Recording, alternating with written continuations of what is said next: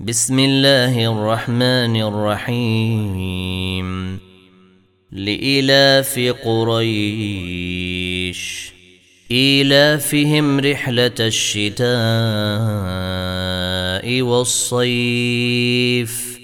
فليعبدوا رب هذا البيت الذي أطعمهم من جوع وآمنهم من خوف.